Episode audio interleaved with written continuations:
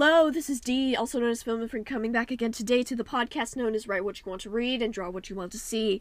And um, yeah, through my many, many years of experience with doing digital art, anime, cartooning, and I went all the way from the bottom to the top uh, through that and everything. Learned all my way around Procreate and everything, and it was such a bumpy ride. And speaking of a bumpy ride, of my most recent adventure in the writing world, I did a first and second draft to a book and a first draft to another book and everything. And I've learned so much, and I have gotten all the tips, tricks, what not to do's, and have compiled it into these podcasts, episode by episode. You will be learning much more from me than pretty much anyone else that I know of in your creative journeys throughout this wacky world of art and being an artisan. Let's get started. Hello, it is I, your precious piece of pasta, and you are my prideful packing peanuts. It is Pride Month, if you couldn't tell. And yeah, happy Pride! Woo! So, anyways, let's get into this. So, today we're going to be talking about art, because I think it's art. I think. Maybe. I don't know. but I'm really hoping it is because that's what we're doing today, and yeah. So today we're going to be talking about, hmm, let's see, what shall we talk about? How about we talk about drawing pain? Now, I've already talked over writing pain, for example. Um, I mostly talked about writing emotional pain uh, more recently and everything, and I figured I could give a little art tutorial dedicated to that.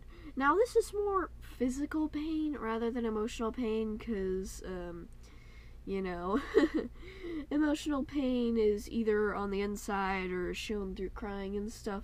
And I cannot personally give you a crying tutorial. I mean, it'd be way too short. I'm sorry, guys, but emotions are easy and I've covered them before.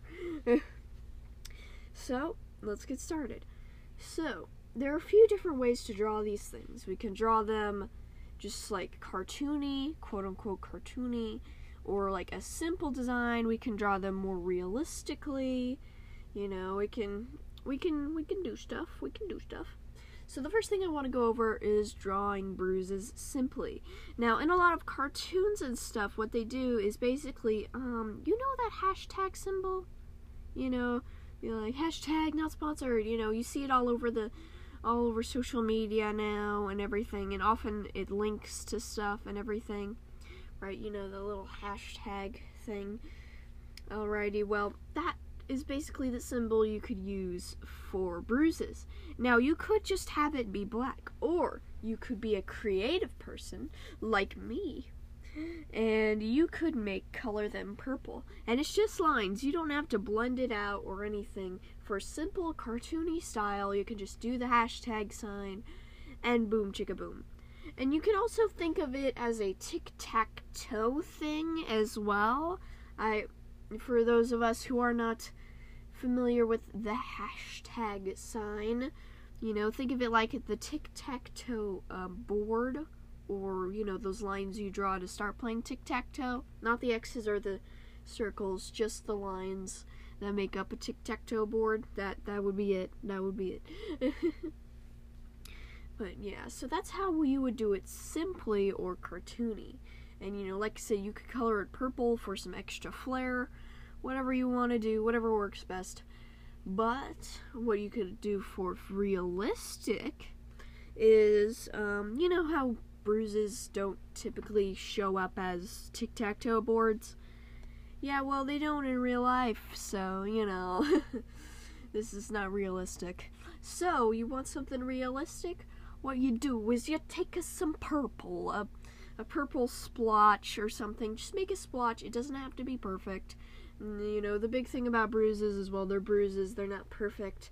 You know, they don't have to be perfectly round or anything like that. Just make sure you got your purple down on a separate layer, preferably in um, digital mediums. You take your purple, you take your purple, and what you do in your digital art goodness is you, if you're using Procreate, you apply what is called Gaussian blur. I hope I'm saying that right. And um, you know, you just apply enough to where it seems uh, it seems to like you know, fade out into the skin. That's kind of what bruises do, is, you know, that purpley color towards the edges kind of fades out into the rest of the skin. So, yeah, that's what you do. And um, otherwise, if you don't have anything like Gaussian blur on your software or anything, what you do is you just blend it out. You just blend it out for like paper and pencil and stuff. You just blend it. That's basically all you do is you blend it out. You know, that's what Gaussian blur does, for those who don't know. In Procreate, it's basically a simplistic way of blending things out or making them seem farther away or whatever. But um yeah, so we've covered bruises. The next thing we gotta cover is scratches slash scars. Oh yay, fun time. so for um there are a couple different ways. I remember when I was first beginning um, doing this stuff. Um, I, how I do scratches is I just apply two like re- red lines, just pure red lines. Because back then, you know, I would kill my eyeballs with how bright everything I made was. You know, the usual beginner artist problem. my eyeballs are burning, but it is worth it. No, it's not. No, no, it's not. but anyways, but instead of doing that, what we do is, well, think of a scratch. Think, think, think, think just think, think, think, think about it. You know, you know, think about um, how you see scratches portrayed in cartoons. You know, they're portrayed as an open wound, but only a flesh wound, as many people call it. You know, only only like a skin wound or something. You know, nothing nothing deep or anything. You know, it's just portrayed as a flesh wound that you know it just happens to rip open the skin. Kind of like, um, let me think. Let me think of an idea here. It, rip, it rips open like you would um, cut if you were to cut your clothes, and you know, and you know, just like quote unquote, like open up the cut in the clothes more, you know, just spread. Make sure the two sides that were once connected are further apart. Kind of like that. Um, it's really hard to explain. It's sort of an elongated diamondy shape, except all of the corners are very smoothed out, except for the top and bottom. Um, but yeah, that's basically how you do a scratch's shape. Now, um, I'm not sure how to do this realistically, but cartoonily, I'd either uh, I'd either have it red if the scratch was recent, or I'd have it a very very I'd have it like a lighter red or pink, just because you know red t- tends to turn into pink as it gets lighter and also because of the fact, you know, if it's already been cleaned up and everything in, you know, if in this timeline, you know, this is later on, it's already all cleaned up and everything, well then it's not going to be blood red anymore. It's if it's all cleaned up, well then it's either going to be a either like a light a light red cuz you know, you still got still got stuff going on in there or it's it'll be like a lighter pink or something you know. So that's how you do scratches. Now, like I said, I don't know how to do these realistically. I for now I normally just do it to where you know, it's just, you know, you add shading and stuff like that. Um, and everything, you know, I'm not really sure without getting into too much of what could potentially be gross detail um, for those of us who do not have strong stomachs um, you know, you could try and detail like the skin flaps and everything like that, you know. You know, kind of have the skin flaps hanging down if that's how the cut was made. Um, you know, we could talk about this another day. You know, maybe someday I'll release a how to do horror art or something like that, but for now I don't have too much experience in that. But um yeah, so that's how you do scratches and stuff. Now, dum dum dum dum bandages for those wounds.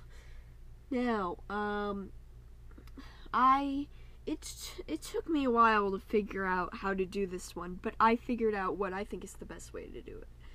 And so basically, you know, you draw a line from, you know, where the bandages start to where they end, you know? But you don't just draw like a straight line, like going down, let's say, the arm or whatever like that. No, no, no. At the beginning, you draw like an angular line or something like that. And maybe towards the other end, you could draw another angular line, you know, crossing. Or you could just do a straighter line. Not perfectly straight. You gotta remember, we're thinking in 3D objects here but um you know one that you know isn't perfectly straight and everything. And it's not just because it's on an arm but it's also a little bit angled as well. That's how you start. The next thing you're going to want to do is throughout that whole entire segment where the bandages are you want to draw random lines. Now this may not seem good but as long as you keep with either quote unquote straight lines or diagonal lines. Don't go horizontal, that's not how it works. Or actually, you know what, we're using an arm. Uh, arm example. Um, horizontal would be that, um, you know, how you draw your characters and you draw lines that show where the arms and stuff are gonna go. You know, what positions they're gonna be in. That's what I mean by horizontal lines. Um, don't don't draw those. Don't draw lines like that. You can draw angled lines. You can draw everything as long as it follows like from like from the left side of the arm to the right side of the arm. And you keep making random lines all the way down. Now, of course, they're not completely random because you still have to put thought into it. For example, you got to make sure that things aren't overlapping incorrectly and everything. And of course, you still have to think of them as bandages and everything, you know, where you know there's a there's um, a left and a right side to them, so you know you gotta you still gotta think it through. But at the same time, you can kind of go nuts with it. I mean, bandages go under, over, all around, you know, and everything. So once you've gotten your bandages wrapped onto your character, oh, ho, ho, ho, I am hilarious. Please applaud and clap, even though I can't hear it. Um, what you do after that is, you know, you know, um, you go back. Th- you either go back through your lines and figure out which ones are over which ones are under which ones. You know, which one's under, which one's over. Or if you've already gotten all of that done, well, then you're pretty much done there. You know, you might want to add some extra bandages to the ends to quote unquote round them out, but you're pretty much done. Not much else I can say here. Just keep, just remember that um, to think of the arm as less of a stick and more of a cylinder. And that's basically all I can say. Um, but yeah, so it took it took me a little while to figure this one out. Um, I actually started pretty early on in my writing, my artist journey, making bandages because I am an, because I was emo. Oh no, or goth or whatever, whatever it's called. But um, yeah. So I started off making bandages really early on, and then I figured out the trick, and I've been using it ever since. Now, of course, I don't make band, I don't do bandages as much to, to this day or scratches or bruises. I mostly do just character sheets and character art from them not being in battle. But you know, I still remember some tips and tricks that I gained from my from my years past. Uh, I still remember when I scarred eyes. Ah. but anyways, there are so many characters with scarred eyes. I. How da? Why past me? Why?